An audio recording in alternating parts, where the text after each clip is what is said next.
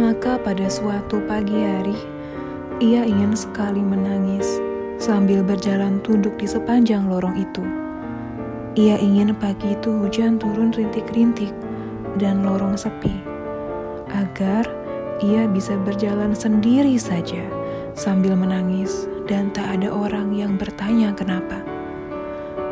Ia tidak ingin menjerit-jerit, berteriak-teriak, mengamuk, memecahkan cermin, atau membakar tempat tidur.